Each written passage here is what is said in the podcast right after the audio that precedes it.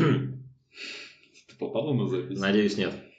Ну, мы же не Clubhouse. Давай Clubhouse параллельно запишем. Я рот ебал ваших Clubhouse ов, блядь, это полная хуйня вообще, по-моему. Ну, типа, это тупой формат. Не, не, не, не, это пиздатый формат. Ну, хуй знает. Ну, типа, блядь, ебать, голосовой чат, в который могут, типа, залетать чуваки. Ну, прикольно, типа. Просто в моем понимании, блядь, интернет, сука, это вещь, которая должна знания распространять максимально, а не делать его каким-то тусовочно узким. А скрины, типа, ой, заебись, поболтали, ты такой, ну, охуенно, блядь, и чего, нахуй?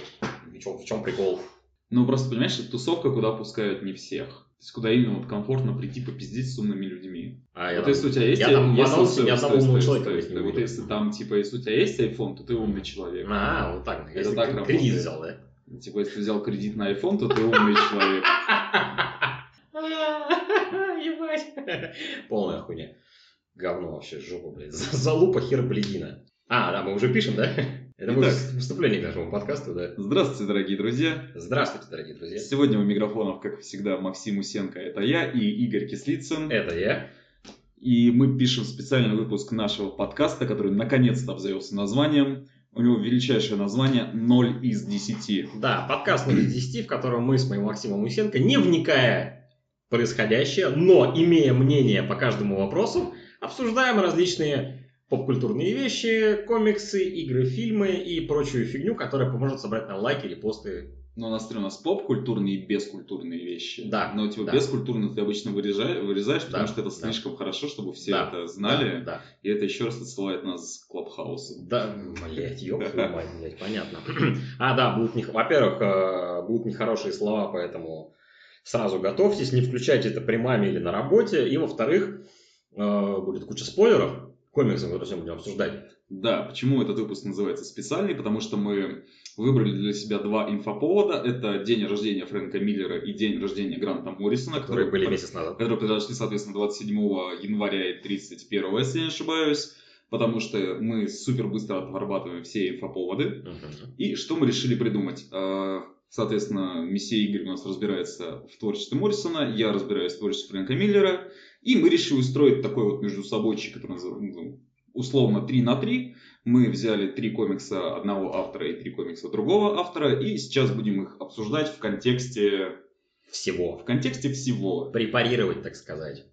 А плюс, опять же, поскольку мой ученый коллега сказал, что я разбираюсь более или менее в творчестве Моррисона, Максим читал все у Фрэнка Миллера, что вообще у него выходило, если он не пиздит, то мы дадим краткую биографическую справку о каждом авторе, прежде чем о них говорить. Ты расскажешь немножко о Миллере, я расскажу немножко о Моррисоне. И, и обсуждая их работы, мы будем давать небольшой контекст тому, в каком году они вышли, кем они были на тот момент, за что были известны, за что были порицаемы и так далее и тому подобное. Знаешь, было бы классно, если бы у нас была какая-то музыкальная подложка, чтобы Мгм. на биографии Фрэнка Миллера играл такой душный джаз, как из Мгм. Нуара, а на Гранте Моррисе нужен психоделический рок какой-нибудь такой, знаешь, Да. по 30 минут с индийскими инструментами да, и типа да. кислотой закидываться в этот момент. Да, да, да, мы против наркотиков.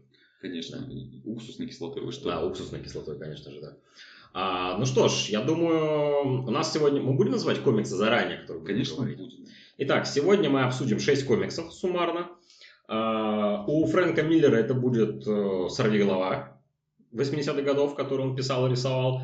А вторым комиксом будет Марта Вашингтон, комикс 90... 90-го года, если я не ошибаюсь. А третьим будет великий, легендарный, неповторимый Лучший из лучших. All Star, Бэтмен и Робин, The Boy Wonder. Это будет весело. У Гранта Моррисона, соответственно, будет комикс Хэппи 2012 года, Флекс Ментала 96 года и All Star Superman. Раз уж мы заговорили про All Star Бэтмен, мы подумали, что грешно будет не упомянуть All Star Superman, как два единственных комикса, которые вышли в рамках импринта All Star. Во-первых, у меня есть две мысли, которые я хочу по этому поводу сказать. Во-первых, сейчас часть э, людей такие хуйня выключаю. А во-вторых, получается, что вот э, линейка All Star это единственное место, где эти два автора соприкасаются. Да. Потому что они обычно, знаешь, э, как сказать, обычно они соприкасались через Алана Мура. Сейчас объясню. Потому что вот э, Грант Моррисон Алан Мур это иллюстрация понятия дед с батей сцепились по пьяни, Да. а Миллер и Мур это, соответственно, люди, которые сформировали 80-е в комиксы и все перевернули. А Да, Миллер да. с Моррисоном напрямую контачатся супер редко. э, практически не контачатся. Они очень... Они... Ну, вообще, кстати, да, это хорошая мысль, потому что их не сравнивают, их не противопоставляют. Между ними нет там какого-то бифа условного, как между, например, Моррисоном и Муром, которые публично друг друга хуями кроют. Ну, Моррисон, по крайней мере, Мура хуями кроет. Говорят, что «Хранители» самый тупой комикс в своей жизни читал. Ну, или типа того. Вот. А так, да, в контексте этого они пересекаются э, вот только в рамках All-Star. То есть э, взгляд одного и взгляд другого на двух величайших персонажей DC. И это очень интересно сравнить эти взгляды, потому что Макс уже ржет как, как скотина. Потому что мы знаем, что Потому что за мы- взгляды. Да, если вы читали All Star Batman, вы тоже знаете. Взгляды там известно, известно какие, да. А, ну что ж, я думаю, мы начнем с «Рви головы». То есть мы начнем сначала с комиксов чуть попроще, а потом перейдем к комиксам чуть посложнее, поэлитарнее. Не, знаешь, так надо типа супер академично это подавать. Ну-ка. Сейчас мы перенесемся в волнующий 1980 год, где молодой парнишка по имени Фрэнки приезжает из Вермонта. Короче, я не буду так делать, потому что все уснут. В Да. чем суть? Примерно 80-й год на дворе. Фрэнк Миллер, на тот момент ему 20 с хвостиком лет, или даже чуть меньше, он живет в Вермонте. Это если вдруг у вас не было краеведения США в школе, то Вермонт это типа с краю, там ничего интересного не происходит, и он там жил, работал на каких-то мелких работах и дико любил комиксы и нуарные фильмы. То есть он начинал рисовать еще в любительских э, самоиздатных э, всяких сборниках, причем это были как раз криминальные истории. И когда ему стукнуло там 18-19 лет, он поехал в Нью-Йорк, потому что вот он большой город, где все возможно, и он хотел заниматься комиксами. Но первый год, когда он переехал, он вообще ничего толком не делал, ему не давали никакой комиксной работы, он жил там на съемных квартирах, работал также там плотником, там типа мужем на час, вот всякие такие вещи. И единственное, что его спасло, он познакомился с Нилом Адамсом, Да. который стал, у которого на тот момент уже был большой статус комиксной индустрии. А, Для тех, кто не знает, вставлю маленькую ремарку. Нил Адамс – это один из э, ключевых художников 70-х годов. Одна из э, знаковейших фигур комиксов в принципе, который наряду, наряду с несколькими другими именами, такими как его упоминают, его ставят в один ряд с Джеком Кирби даже иногда, потому что оба из них так или иначе переизобрели визуал в комиксах, то есть как можно комиксы рисовать, как можно их показывать, как можно там экшн-сцены, э, персонажей, там вот это вот все. Поэтому Нил Адамс, он как раз-таки к 80-му году, он уже прям супер, он уже патриарх комиксный. Да. Примерно к тому времени уже, по-моему, они организовали ассоциацию художников. Не в последнюю очередь благодаря Нилу Адамсу, кстати, Джо Сигел и Шустер, э, э, Джерри Сигел и Джо Шустер получили а, Пенсию, пенсию ежегодную от Warner Brothers, потому А, что они Brothers. там вообще жили на дне существования после того, как Супермена слетели. В общем, серьезный мужчина, крайне серьезный. Ну, в общем, да, он очень много сделал для индустрии, и он был не только художником, он был редактором. И смысл в том, что он очень часто опекал, скажем так, юные таланты. И вот, грубо говоря, через год примерно после того, как Миллер переехал в Нью-Йорк, он начал подкидывать ему какие-то мелкие э, работенки, и через него же он в итоге оказался на сорвиголове, как Мгм. в качестве художника. Мгм. Там случилась такая ситуация, что прошлый художник просто уже задолбался его рисовать. И как раз вот появился молодой парнишка, который хотел это делать. И как-то вот э, работа пошла, так сказать. Мгм. При этом серия на тот момент, она выходила раз типа в два месяца. То есть она была непопулярная вообще никак. Бимансли. Бимансли, да. Не, Бимансли два раза в один месяц же. А, из- извините, извините, забудьте, что я сказал. Забудьте все, что я скажу Это сегодня. как, типа, как в русской индустрии у тебя не ежемесячно, а еже хз когда. Да, да, да, да. Ну вот, э, смысл в том, что он там был сначала просто как художник, потом там сценарист оттуда слетел. Мгм. Ему А ты не помнишь, что писал тогда «Сорви голову»? Давай, Мак- как, Роджер Маккинзи, по-моему, это ну, был. как говори, я нагуглю. Кажется, это был Роджер Маккинзи. Мгм. Ну вот, смысл в том, что получилось так, что сценариста серии, то ли он сам не хотел, то ли его еще и хотели убрать, потому что он делал не очень. И поскольку, ну, на серию надежд никакой, ни- никаких нет, типа, мерч мы с сорви головы не делаем, сериалы мы не снимаем, поэтому, типа, развлекайся, делай, что хочешь, все равно мы ее закроем через Да. полгода. А, В этот момент пришел Фрэнк Миллер такой, ну давайте попробуем. Смысл в том, что он видел а, в своей голове возможность а, делать свои любимые криминальные сюжеты. То есть он очень любил нуарные фильмы, он очень любил вот эти вот э, душные улицы Нью-Йорка, как там уличная преступность, где там кто-то кого-то грабит, что-то еще происходит, вечный какой-то движ, потому что Нью-Йорк это город, который никогда не спит. И он э, в «Сорвиголове» нашел возможность реализовать все эти свои желания. То есть он писал именно что, знаешь, такие бульварные детективы. Да, там маньяки, какие-то там насильники, уличные банды. Плюс, кстати, э, я когда читал э, второй том «Сорви головы» Камильфошный, я, к сожалению, не, не все у Миллера успел прочитать, простите меня за это, мне подумалось, Миллер как будто бы в 80-е очень сильно угорел по азиатской эстетике. Потому что Миллер туда впихнул клан руки, то есть он ниндзя вот этих вот он придумал.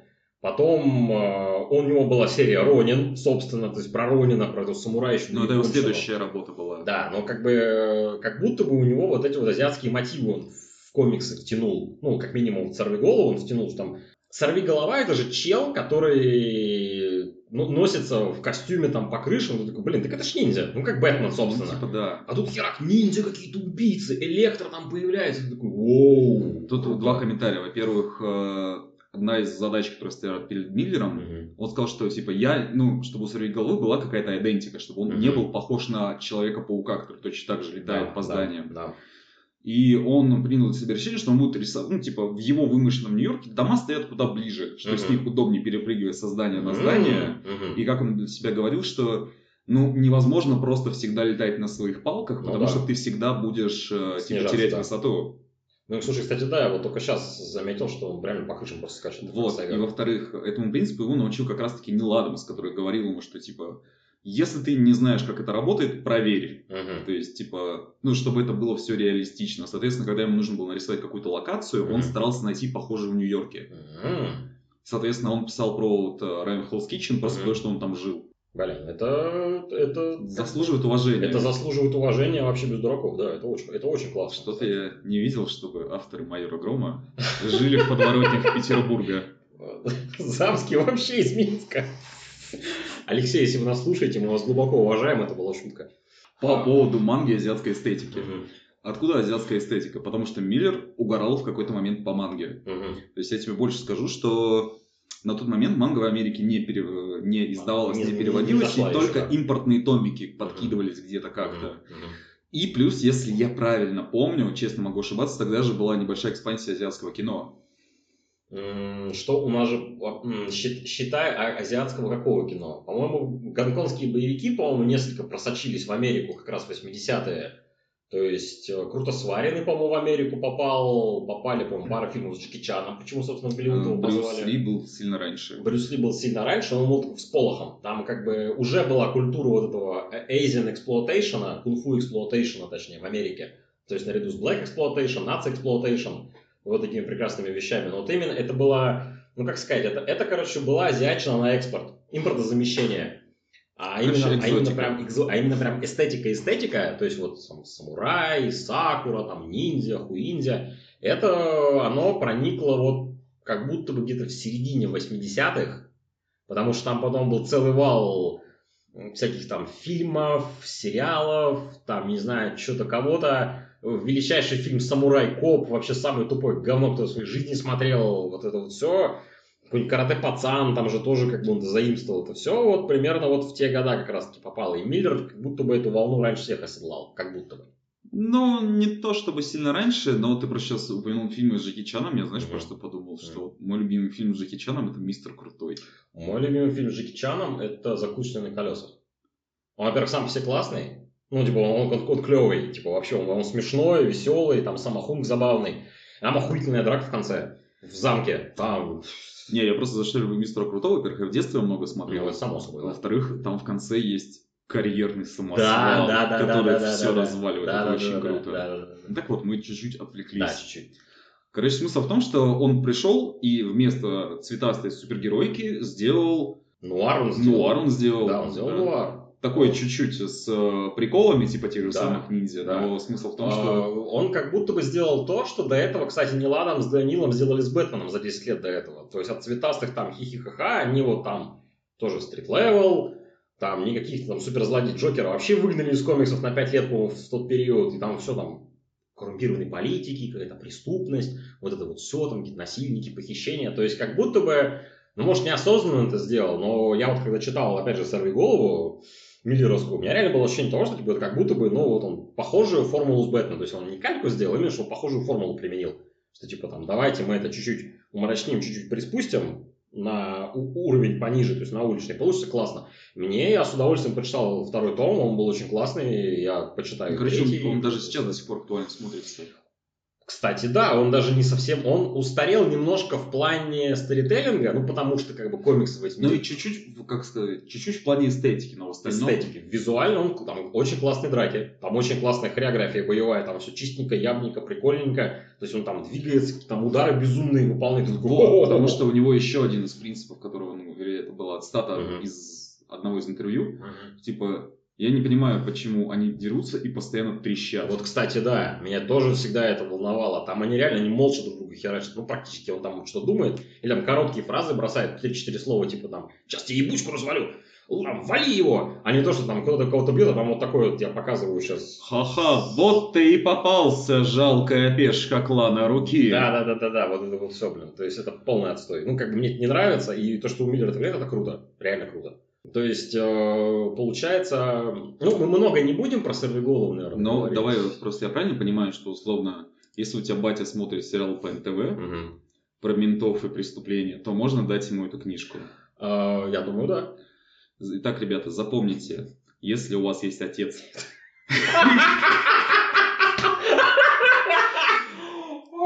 Извините. То вы можете подарить ему голову на 23 февраля. Да, да, на самом деле, да. да.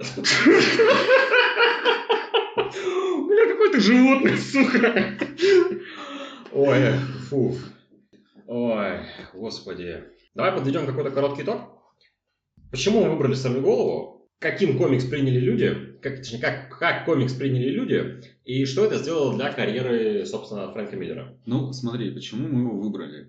Наверное, очевидно, что это первая работа его крупная. Ну, во-первых, это крупная его работа, это да. Во-вторых, лично мне кажется, что ее все вспоминают, mm-hmm. но мало ее кто читает и обсуждает, хотя можно и нужно. Ну, вообще да. Потому да. что ну, она до сих пор нормально заходит. Очень достойный комикс, да. Что это сделало для читателей, для издательства? Это сделало все, потому что серия вместо того, чтобы быть раз в два месяца, mm-hmm. как раз и стала Бимансли, как ты про нее говорил. Mm-hmm. Она стала супер популярной, тиражи росли. Да все были довольны, и Миллер стал, знаешь, таким золотым мальчиком. Да, да. Которого начали звать на другие классные проекты. Mm-hmm. То есть он с Крисом Клэрмонтом делал Росомаху. Отличный, кстати, комикс тоже. Он делал еще другие штуки, которые я сейчас тебе не перечислю. Mm-hmm. Но смысл в том, что он стал частным гостем конвентов, он mm-hmm. стал узнаваемым. Ну, я думаю, не, я не погрежу против истины, если скажу, что для него это стало трамплином к одному из величайших комиксов, которые он делал, то есть ДКР.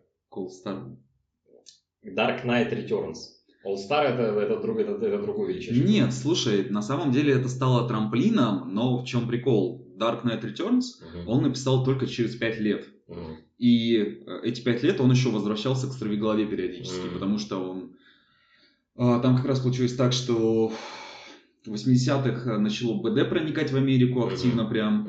Соответственно, появился журнал Heavy Metal. Marvel запустила свой похожий журнал, который назывался Epic Illustrated. Uh-huh. И у них была потребность на какие-то крутых авторов, крутые uh-huh. работы необычные. В том числе вызвали Миллера, чтобы он делал новые работы про сырую голову. Это был, например, с этим, с Биллом Стенкевичем. О, да. uh, Love and War, uh-huh. которая тоже на русском издавалась. Это была серия про Электру, тоже с крутыми uh-huh. художниками.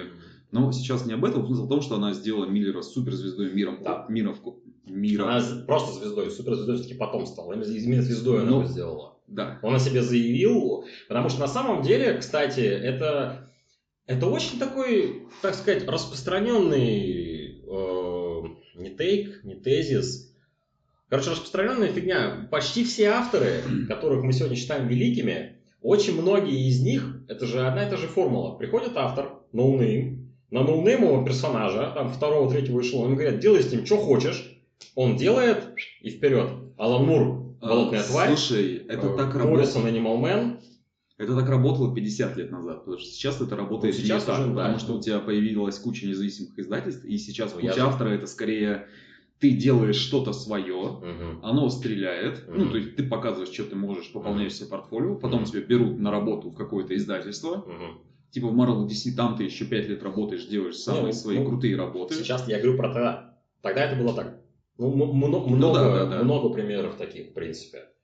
А, сейчас это само собой индустрия совсем другая. Но, ладно, я сейчас разговор про индустрию, это не то. В принципе, короче, «Сорви голова», мы рекомендуем «Сорви голову», это отличный комикс. Он в трех томах издан у издательства Камильфо, сотрудником которого я являюсь. А, так что бегите смело покупайте, покупайте комиксы своему бате, своему брату, не знаю, там, если ваша мама угорает по нуару, тоже и купите. А сейчас мы перейдем к другому комиксу, который понравится вашему бате.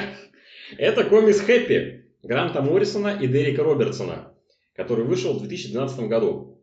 И раз уж мы начали говорить про Моррисона, я, так сказать, возьму микрофон и расскажу немножко про Гранта Моррисона, нашего любимого, уважаемого, легендарного. А, Грант Моррисон родился в 60-м году, 31 января.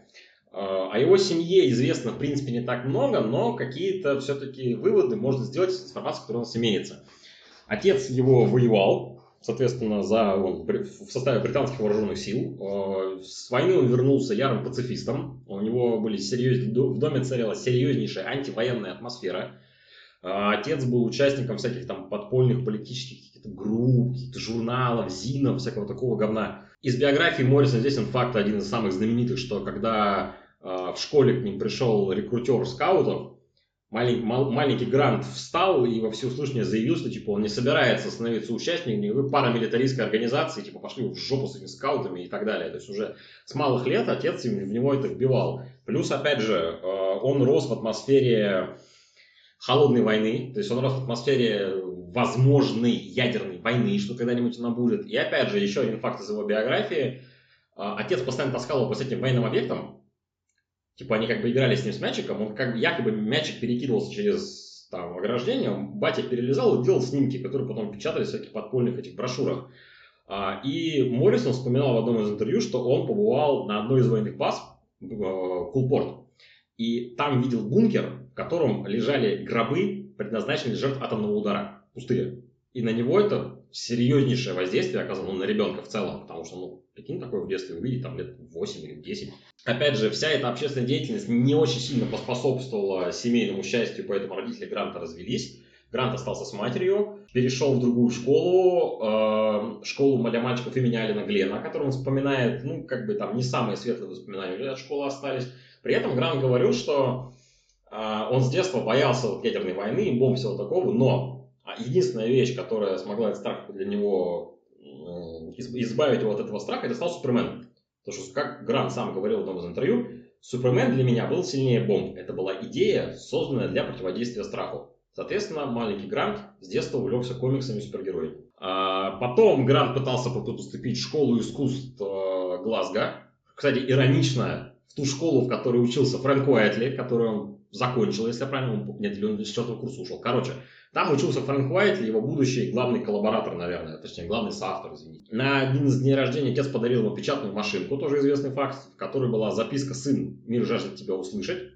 Грант вдохновился и начал свои первые поползновения в жанре прозы. Он писал нескольких научно-фантастических журналов шотландских, а, начал делать какие-то маленькие стрипы. Одним из первых стрипов был Гидон Старгрейв, который он сам еще и рисовал. Я его в глаза не видел, его, по-моему, сканов в интернете хрен найдешь, по крайней мере, по-моему, я не находил. Ну, он начал так постепенно пытаться прорваться на комиксную арену. Плюс, опять же, надо не забывать, что это был конец 70-х, начало 80-х, еще и в Англии. То есть, ладно, Миллер, он начинал в Америке. В Америке комиксы были на подъеме, все было хорошо. В Англии комиксы тогда умирали. Потому что это известный факт, что в Британии, Великобритании комиксам было очень плохо. То есть там ходили толпы художников, сценаристов без работы. Они постоянно срались. Там был у них 2000 RD знаменитый. Они срались постоянно с редакторами за то, что там не указывали в кредитах, платили мало денег. Собственно, одна из причин, почему дофига британцев уехало в DC, потому что никто по работе не было дома. Ну, смотри, чтобы ты понимал, вот те первые комиксы Миллера, про которые я рассказывал, uh-huh. которому Ниладомус подкидывал uh-huh. заказы, uh-huh. Там тоже не осталось имен авторов. То есть Миллера можно узнать по рисунку, а по чьим сценариям он рисовал, неизвестно. Ну вот, опять же, то есть... Ну просто потому, что это была очень такая low-level job. Да, да, да. В 82 году э, Кир... О, господи, Кирби, извините. В 82 году Моррисон устроился в журнал, War... э, в журнал Warrior, сделал там антологию, потом он стал работать на Marvel UK, он там, э, он там делал стрипы для журнала «Доктор Кто», причем, что самое забавное, то с этим, с Брайаном Хитчем познакомился тогда, потому что Хитч тоже тогда рисовал что-то для Доктора Кто. И потом, собственно, оттуда он тоже в Америку переехал. А затем в 86 году э, Моррисон наконец-таки устраивается в 2000 AD. Это, в принципе, самая такая высокая планка, наверное, для британского автора, которая тогда была в те годы. Возможно, кто-то поправит в комментариях, если я не прав. Э, создал там несколько супергероев, там туда-сюда.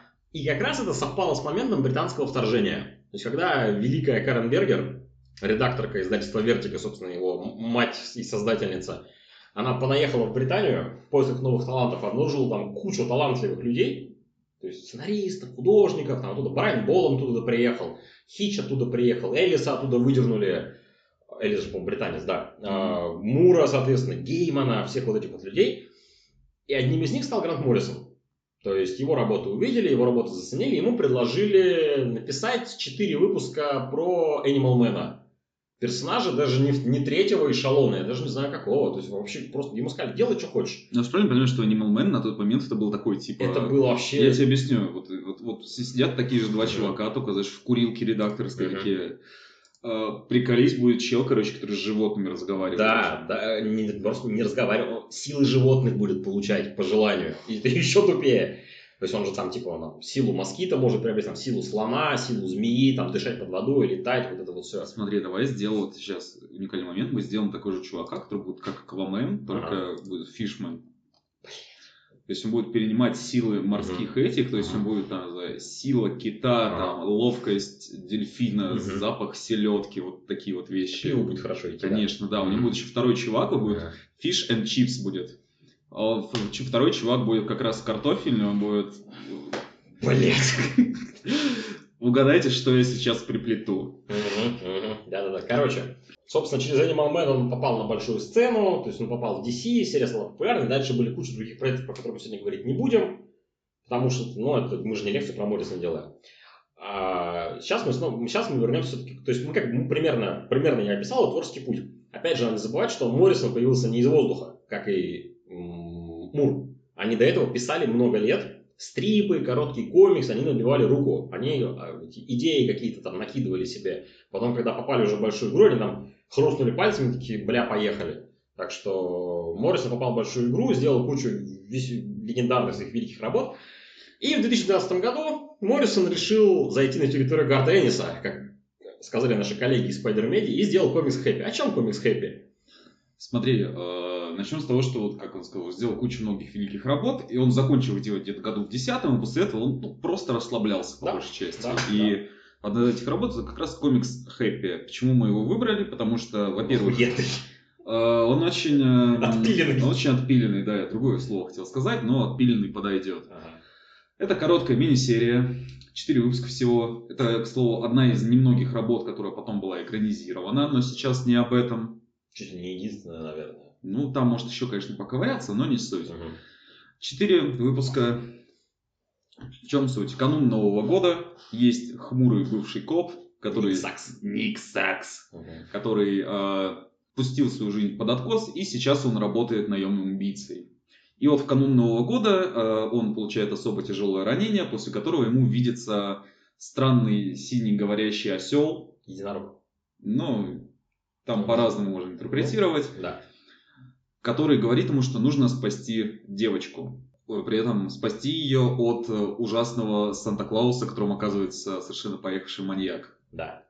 Ну, там еще чуть-чуть пара сюжетных поворотов, но в чем суть? Это, во-первых, он очень прямолинейный. Пиздец, это для Моррисона очень необычно. То есть там ни заигрывание с метой, ни философии. Просто чуваку видится синяя лошадь, и он в следующие три выпуска всех хуярит. И матерится при этом с такой частотой, да. что я даже не знал, что Моррисон столько матерится. То есть там совершенно какое-то невероятное количество грязи. Там просто, ну, То есть там, даже рисовал. Э, ну что, вот в первом выпуске там открывающая сцена, как проститутка сосет маньяку. В этот момент маньяк заносит голову, молоток над ее головой, да. при этом в молотке лежит косяк, чтобы угу. пальчики не пахли. Угу. И в этот момент он простреливает, э, собственно, убивает маньяка, ага. все в крови, ага. все орут. И это часть еще большего плана, как убить других чуваков. Да, да, да.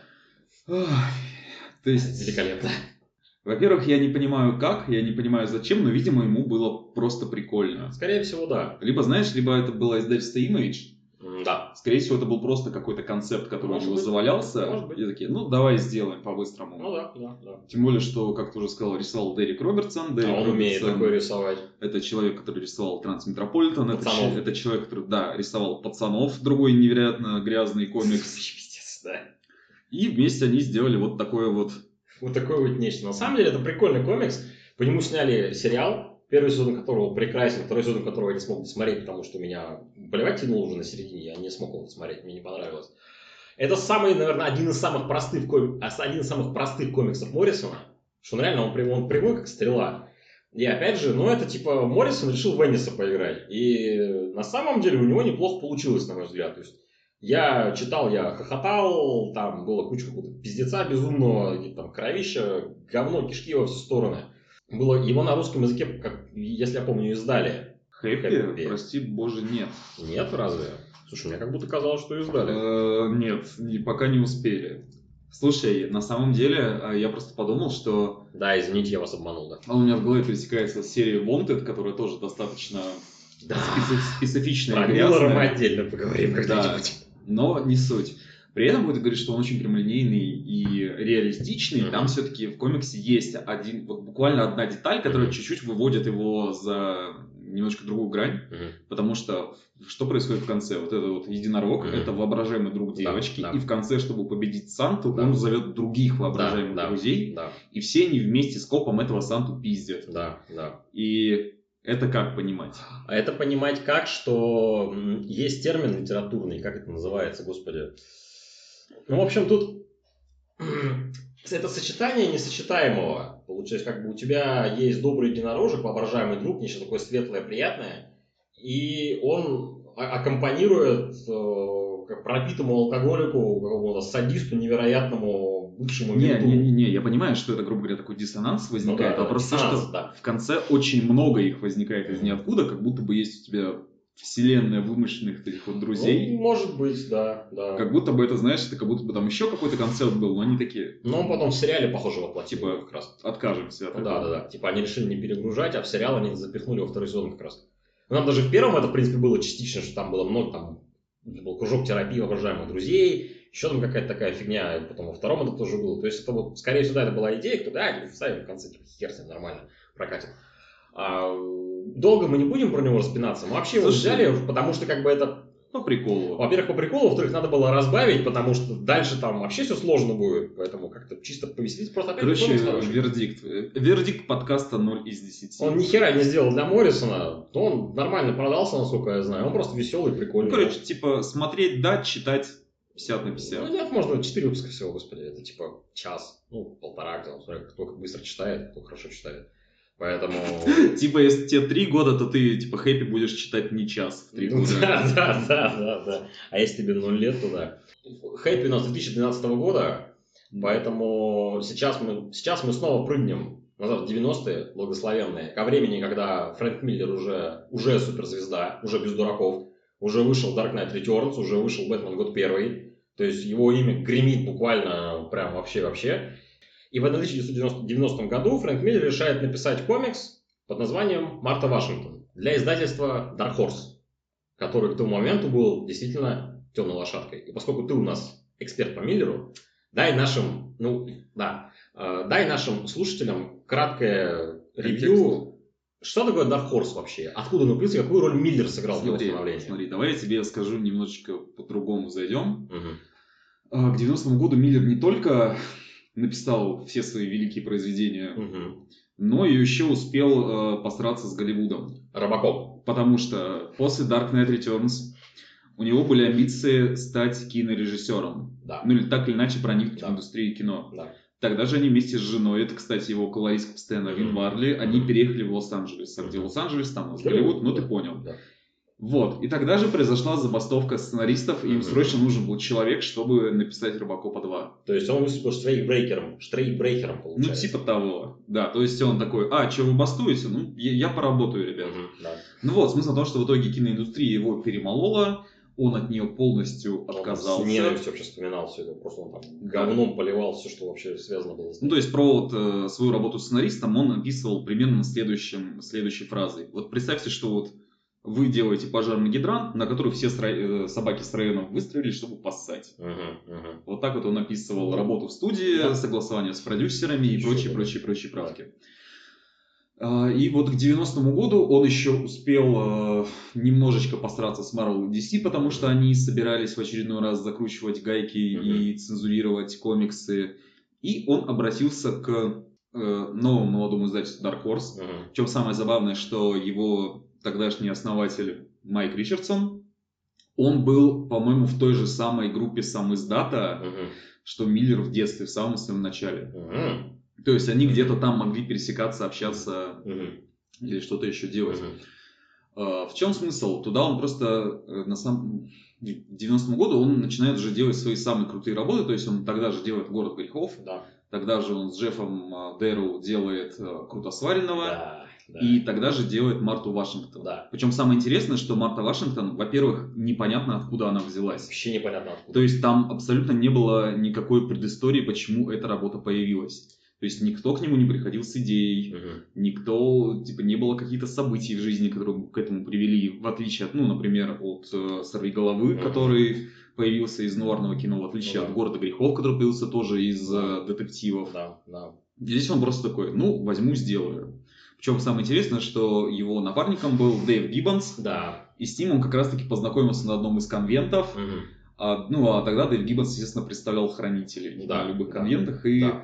Они просто встретились такие, давай вместе что-нибудь сделаем, давай. Да. В итоге вот что у него получилось. О чем этот комикс, раз ты его читал? Это, блин, я даже не знаю, как его описать, потому что, блин, ну, сейчас я вот с мыслями соберусь. Он, короче, классный, но странный. Это очень... Он странно классный. Это очень саркастичная, гиперболизированная это, фантастика. Это, это это жуч, жутчайшая сатира на Америку, невероятно жирная, невероятно толстая и чернушная, которая при этом вроде как типа с серьезным ебалом, но там из-под серьезного ебала там проглядыв, про, про, проглядывается просто морда Миллера, который просто ржет как скотина. То есть, то есть как бы все начинается серьезно. То есть типа у нас героиня Марта Вашингтон рождается в 95 году. То есть типа альтернативно, ну, это, типа вымышленное будущее Америки а, в Америке расовая сегрегация, то есть там все чернокожее население, по-моему, там только одни негры были в этих Грин, Грин, эти Грин Сити, вот там какой-то там Грин Сити, условно, закрытые трущобы, туда-сюда, там, получается, там, ну, гетто такое, закрытое, там, банды, не банды. В 96 году к власти приходит э, президент, фамилию которого я забыл, Никель, Ниссель, по-моему. Э, и там, кстати, забавно, что в 96 году он приходит к власти, там вот Вообще, а вообще, на самом деле, он еще охерительно нарисован, что Гиббонс все-таки, блин, как художник, он был крайне компетентен. И там вот панелька, вот он, типа, едет его кортеж президентский, 96 год, типа, там, и там плакаты, типа, yes, то есть, типа, ура. Следующая страница, 97 год, там, типа, бунты, и там плакаты no. Потом 2000 год, он приходит на второй срок. Там уже гораздо больше ментов на улицах, гораздо меньше людей, никаких там этих транспарантов, ничего. Потом 2004 год, там уже просто он едет в броневике, все нахер перекрыто, там вот, как я не знаю, там прям вот, уже прям антиутопия, уже прям пипец. Ну, короче, смысл в том, что тебе один и тот же кадр показывают да. в разные временные да, отрезки, да, да. и чем дальше, тем хуже. Да.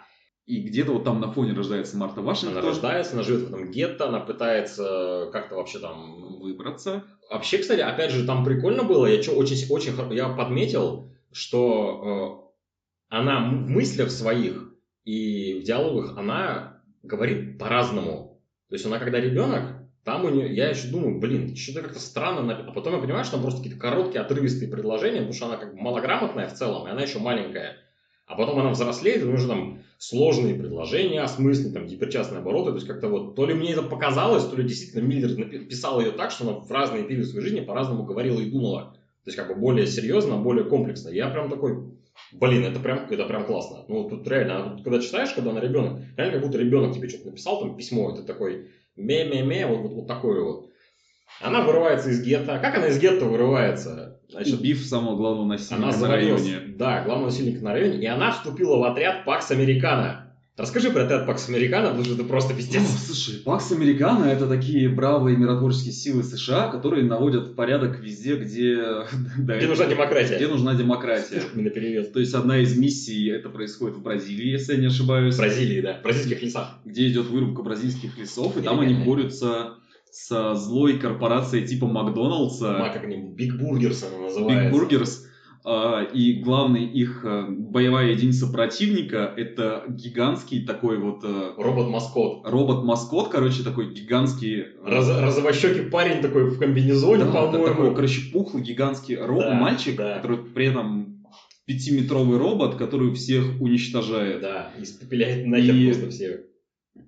Вау, потому что, Это ну, да, это прям классно. ну, это условно у тебя такая вот борьба против корпоративного Да, чего-то, да. зла. Причем, что самое забавное, по ходу комикса там несколько раз все выкручивается, потому что там в каком-то 2005 году или 2006 по сюжету, когда Марте, что там, по-моему, лет 12 или 13, вот этот президент-тиран, он впадает в кому, и его вместо него становится президентом какой-то другой чел, вот надо фамилию вот за- Это записывать. же не генерал-хирург. Не-не-не-не-не, это, это потом.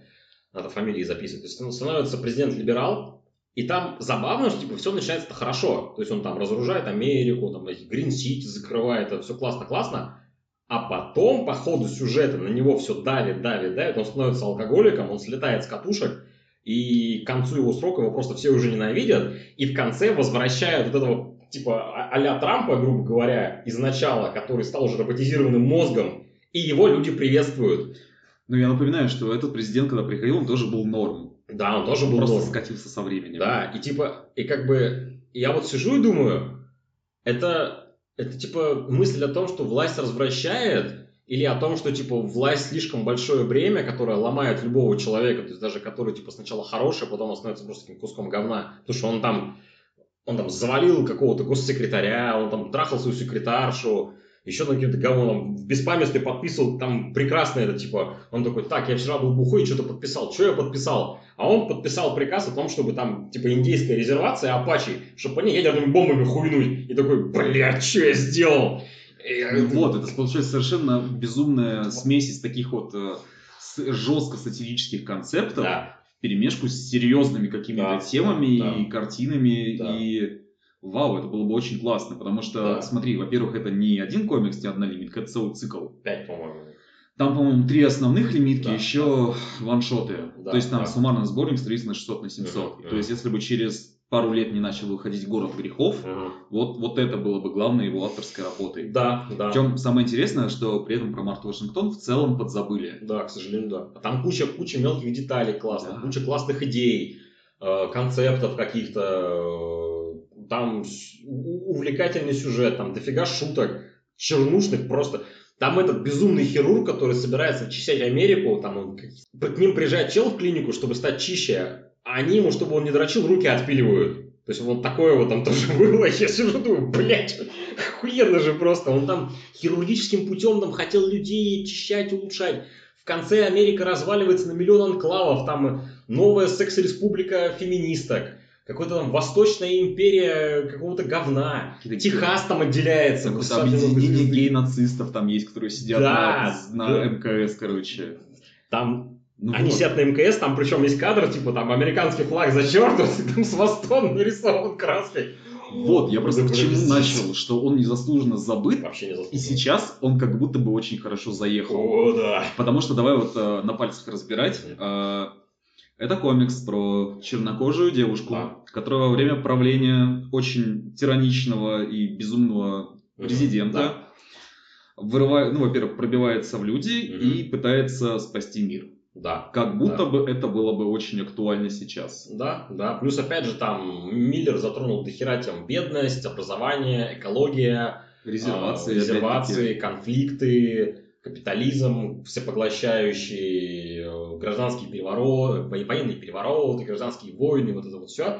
На самом деле, еще хорошо то, что я как бы когда читал первую лимитку, я вообще не совсем понял, а за кого Миллер топит в этой истории. Потому что там, как бы, ну, в конце же они приводят к власти снова президента-тирана, бывшего, причем сама героиня, которая при нем выросла, которая знает, что он мудила, она сама бежит его спасать, потому что как будто бы она понимает, что, типа, ну, лучше уж один президент-тиран, мудила, чем вообще хуй пойми что будет там вообще, как-то, я не знаю, в каменной вексе, типа, откатимся. Знаешь почему? Сейчас снова кринж будет. Давай.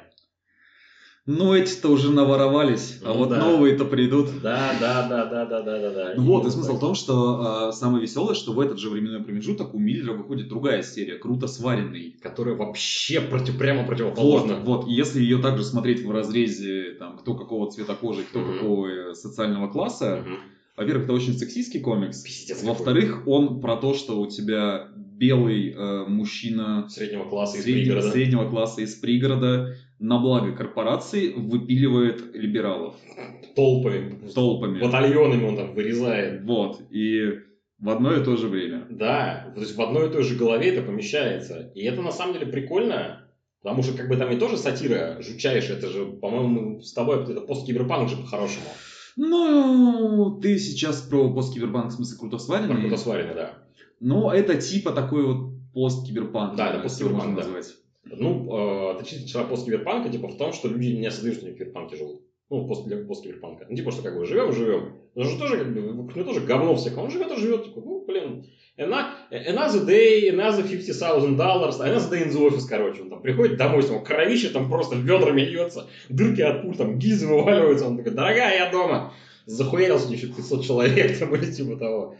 Э, Мы эмоционально так говорим, потому что, во-первых, это не рецензия, во-вторых, я получил огромное удовольствие от Марты Вашингтон. Я давно так не ржал, пока читал. Мне прям, мне прям, я вот хочу дочитать лимитки оставшиеся. Мне прям понравилось. Ну, это прям классно было. Но вот я говорю, это очень незаслуженно забыто. Да. Если у вас есть возможность, прочитайте. Э, Там в первой лимитке 4 выпуска по 50 страниц. 4 этих double size а получается. Если, да, 4 double size а там. Он читается очень бодро, он читается легко, он очень классно нарисован. Я уже привел пару примеров, что Гиббонс вытворяет. Опять же, Гиббонс хорошо насилие рисует, разворот хороший, персонажи там выразительные.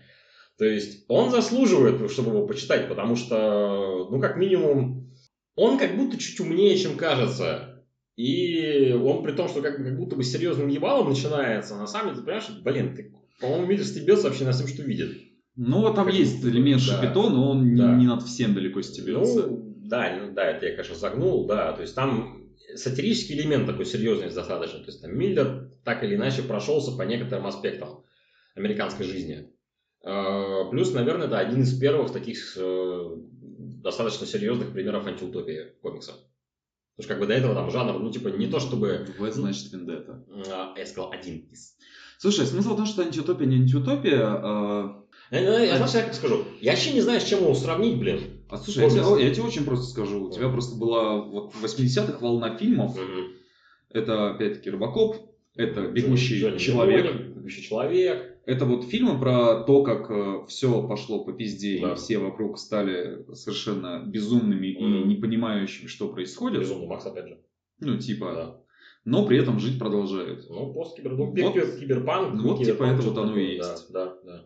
То есть это на, на волне вот этого ожидания американцев того, что типа вот-вот скоро все накроется известно чем. Опять же, у Миллигана был хороший комикс, э, э, комикс этот Скример, я про него в паблике еще писал, там же тоже было про будущее, он тоже, кстати, в 90-м году вышел, типа там тоже все там накрывается пиздой все такое. В общем, он в этом тренде находится. Слушай, мне кажется, это, знаешь, это могло быть или ожидание миллениума, Мгм. Ну, может быть, да. ну и плюс разные там социополитические... Ну, Там развал Советского Союза, крушение Варшавского договора, то есть там, в принципе, как бы в мире нестабильно очень было в то время. Подведем итог короткий. А, Марта Вашингтон отличный комикс. 10 из 10. Да, мне, мне понравилась Марта Вашингтон. Я дочитаю оставшиеся лимитки, мы его вам порекомендуем. Но для карьеры Миллера он все-таки как будто ничего особо не сделал, потому что вышел «Город грехов», который его перекрыл. Перекрыл почему вот так, что за «Городом грехов» Марты как будто бы и не видно, а жаль, потому что комикс реально классный. Понимаешь, э, «Город грехов» перекрыл не только Марту Вашингтон, но он перекрыл как бы самого Миллера. Да, потому что через, через комикс мы об этом поговорим. Сейчас начинается веселье, потому что до этого все были хихоньки да хахоньки. А сейчас у нас пойдут три серьезных, сложных комикса, особенно у Старбэтмена. Ну, слушай, они сложные в том плане, что они... э, А, Про них можно часами говорить. Ну, как минимум, про два последних точно. Второй комикс Гранта Моррисона, который мы выбрали для сегодняшних наших открытых чтений, это «Флекс Менталла», комикс от 1996 года. Мини-серия из четырех выпусков, э, созданная Грантом Моррисоном вместе с Фрэнком Куайтли. Для справки, это была первая крупная работа, собственно, с чего началась их совместная коллаборация. И поскольку я подсунул тебе этот комикс, э, Максим, поделись, пожалуйста, впечатлениями об этом комиксе. Или мы, или мы я сначала сюжет перескажу. Да, это сюжет вкратце В общем, есть... Потому что там тоже это очень сложно. В общем, сделать. есть э, главный герой, вроде как главный герой, Флекс Ментала, супергерой, э, понимает, что в его родном городе учащаются странные террористические атаки с использованием мультяшных бомб. И он находит послание от своего бывшего коллеги, супергероя по имени Факт, которого как и самого Флекса Ментала, создал некий художник по имени Уильям Кейдж. Он Уильям Кейдж, по-моему, там. А, Уильям Сейдж, извините, Уильям Сейдж. Вот, и он и... пытается эту тайну разгадать. Да, и Флекс пытается найти факты. Собственно. Казалось бы, все просто, но в то же самое время этот самый Уильям Сейдж, это, оказывается, живой человек, художник, да, да. который накидывается таблетками, да. алкоголем и идет умирать в подворотню. Галлюцинирует страшной силой. Там. Да. У тебя получается две реальности, да. в которой в одной у тебя бегают супергерои, в другой у тебя бухой чувак угу. э, под дождем умирает и по телефону с линии поддержки психологической да. хочет напоследок поговорить про комиксы. Да, да. Ну как тебе комикс? Ах, да вот, давай, да вот ты будешь в моей линии психологической поддержки, давай. поговорим с тобой про комиксы. Угу. Очень интересно, но нихуя непонятно. Да, да. Я читал его еще в подростковом возрасте. Угу как раз-таки, знаешь, меня привлекло то, что это совместная работа Моррисона и Куайтли, потому что я люблю этот дуэт. Но это было очень сложно, это было очень непонятно, потому что да. там начинается в какой-то момент вот такая вот перекличка реальности, uh что на самом деле было это, потом это перетекает вот это, но на самом деле тут реальность в реальность. Вот э, я очень ненавижу, смотри, вставлять под одеяльник э, в одеяло, вставлять под одеяльник. Потому что там постоянно что-то запутывается, ага. туда надо с головой ага. залезть, ага. вот один угол придержать, вывернуться. И вот э, эти вот э, Моррисон и Куайтли, они очень любят пододеяльники, только нарративные. Не зря тебя в премию Комикс Бума жюри взяли, да. Не зря. Да, какие метафоры. Да пиздец. Ну вот, и смысл в том, что ты читаешь, ты ничего не понимаешь. Да. То есть там еще надо понимать, что у Моррисона у него очень специфический стиль написания супергероики. Да, в целом. Потому что он очень любит старую, развеселую супергероику да. и пишет как там. То есть он да. тебе может а, в тексте накидать а, совершенно непонятные тебе термины и фразы, которые mm-hmm. ты пытаешься как-то ну, типичный диалог, а потом мы полетели в подвселенную, чтобы uh-huh. расстрелять их бета-лучами, но uh-huh. в этот момент из надвселенной пятого измерения на нас вывалилась и это не несет никакого абсолютного смысла, это скорее стилистическая штука. Эстетика, да. Да. Угу. И э, это на тебя очень сильно давит, и ты вообще ничего не понимаешь. Для меня Флекс Ментала это один из э, породы комиксов, которые стали неким ответом на 90-е. Потому что Моррисон сам неоднократно и в интервью, и, собственно, в своем творчестве продвигал идею того, что то, что случилось с комиксами в 90-е, ему не нравится. Ну, там все это мрачно серьезное, ну, все же знают, там, типа, темная эпоха комиксов, что там все превратилось там какие-то разборки перекачанных качков, полуголых баб без ребер, там, кровища, кишки, Все говно. было слишком кровожадно и вульгарно. Да, да. Он, сам Моррисон, он явно ностальгирует по этим временам, и этот комикс это, типа, такая отповедь Потому что... И самый забавный факт, что там даже один из главных героев, этот Вильям Сейдж, угу. он очень похож на, Самого Моррисона. на Моррисона и чуть-чуть да. на Куайтли. Да. Потому когда, что... Ну, когда Моррисон еще был волосатый. Да, потому что, опять же, он там играл в панк-рок группе, как, собственно, и сам Моррисон в панк-рок группе играл. Он тоже в детстве там пытался рисовать комиксы, собственно, как бы и Моррисон пытался, и Куайтли. Сам тоже в детстве что-то рисовал. То есть такой, типа, собирательный образ автора, запутавшегося автора, который он прямым текстом говорит, что, мол, супергерои нас оставили, мир говно, все вокруг говно, мы, типа, все это скатили туда-то. И сам Флекс Ментала, он является проводником идеи того, что он, у него прекрасные внутренние монологи, если вот откинуть эту шелуху эстетическую, там монологи в духе вот он идет по канализации, такой, блин, а вот раньше, когда я ходил по канализации, она, они была как-то почище, а тут я типа по коленам в говне, и тут я еще хожу и сомневаюсь в том, что я вообще вменяемый, рефлексирую какие-то прошлые странные приключения. И, ну, типа, нужно внимательно смотреть по сторонам, потому что любой предмет может стать каким-то там этим плод-твистом.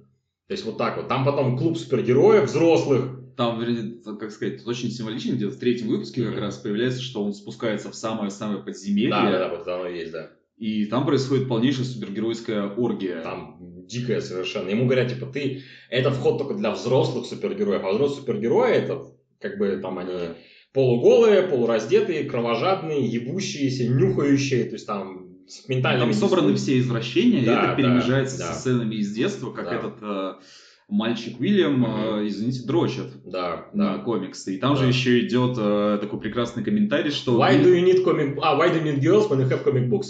Что-то не такое. только. А там еще идет, э, что Фредерик Вертхэм был прав. Да, да, да, да, да, да, да. Типа, что на самом деле комиксы развращают. То есть, по большому счету, для меня флекс ментала это вот именно очень такая Очень мета-мета комментарий. перегруженная отповедь. Потому что есть, у нас, например, есть пример комикса менее перегруженного, это Kingdom Come.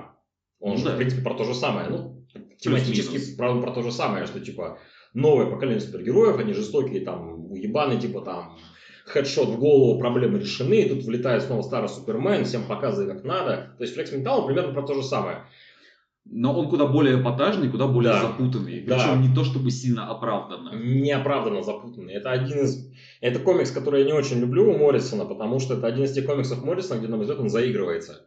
То есть он, да, он любитель... Вообще, как бы, опять же, забавно, я когда читал Final Crisis, который я, кстати, на удивление понял, хотя многие говорят, что они его не поняли, я его в целом понял, что он там хотел сказать.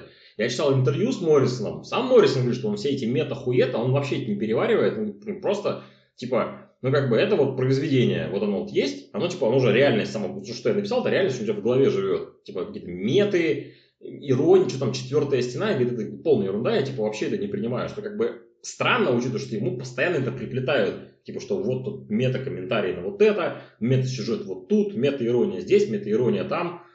Это есть прикольный эпизод Star Супермен, но я приберегу это в голове. Да, это будет, попо- это будет попозже, когда будем говорить про All-Star. Вообще, сам Флекс Ментала же это крайне интересный персонаж. Он появился еще в Дум Патруле, Дум Патруле, в Роковом Патруле, того же Моррисона. Это калька, я об этом в паблике писал. Это Дум Патруль, кстати, еще второе произведение Моррисона, которое экранизировали. Да, ну там, да, С да, да, нюансами. да, да, с нюансами.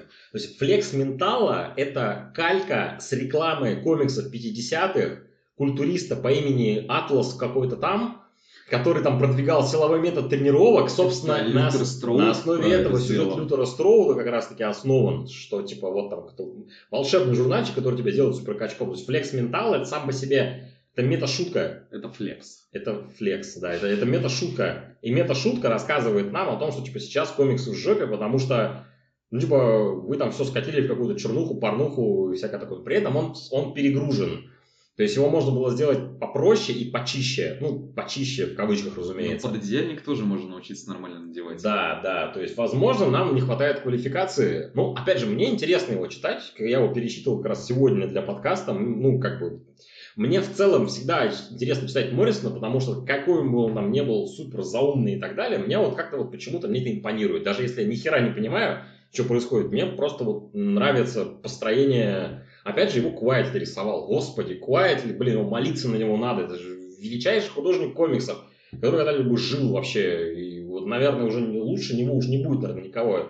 Но Опять же, первая коллаборация. повзрослел, полюбил, да? Э, У Данила Попова есть нотариально заверенные скриншоты с 2015 года, когда вышел All Star Superman, и я залетал в комменты и обсирал Фрэнка Куайтли. Потому что, типа, рисунок говно. Да. Да. То есть, как бы, я готов в этом признаться. Это вот я обсирал Фрэнка Куайтли, киньте в меня камень. Никто, блин, не без греха. Сейчас я его обожаю. Просто ты, Игорь, непрощенный. Unfor- Unforgiven, да. Unforgettable, Unforgiven. Мы взяли Флекса, потому что это один из самых необычных комиксов Моррисона, в принципе. Это...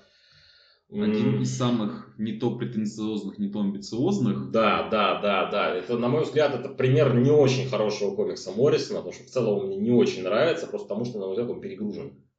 То есть, если его пытаться, его можно типа, разбирать по панелям, анализировать и так далее, ну, ты потратишь невероятное количество времени, но при этом идея эта сама, она довольно простая и довольно очевидная. И стоит ли огород городить ради такой идеи, вот такой серьезной, и стоит ли мне, как читателю, всю это пытаться разгребать, учитывая, что я, в принципе, как бы, ты понял, о чем он хотел сказать, я понял, о чем он хотел сказать.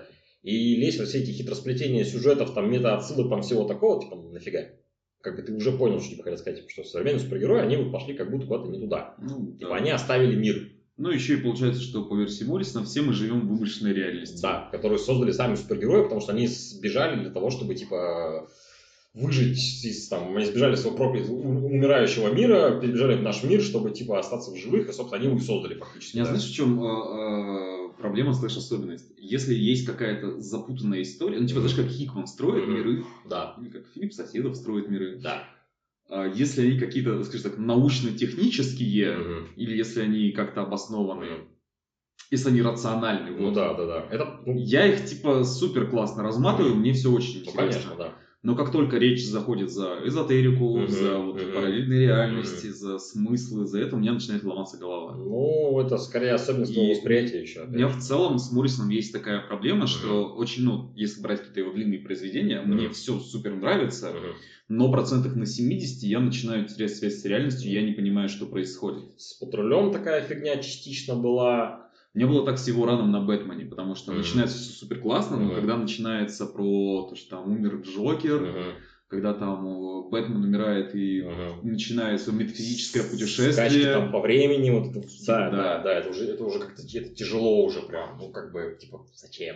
Мы просто с тобой тупые нерды. Короче, флекс ментала, наверное, сам по себе флекс ментала для Моррисона не особо что сделал, потому что у него до этого уже были громкие произведения, и после этого они тоже были, потому что, опять же, там примерно в то же время uh, Invisibles выходил, потом у него, собственно, New X-Men, легендарный, который вот, вот он ну, да, вообще да. великолепный, потом у него Бэтмен, потом Final Crisis, Multiversity, то есть вот такие вот вещи.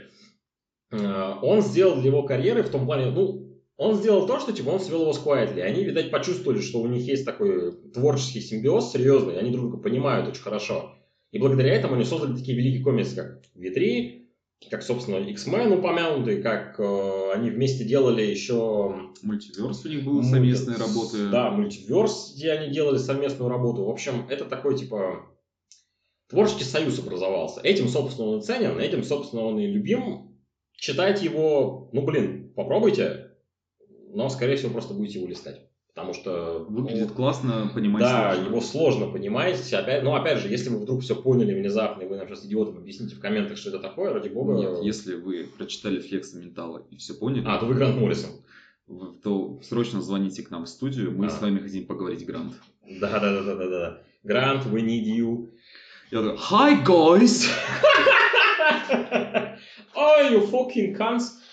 А, нет, это бы я сказал скорее, да. А, и сейчас мы подходим к двум главным блюдам нашей сегодняшней встречи. К двум комиксам, которые показывают нам ультимативный взгляд на двух величайших персонажей DC.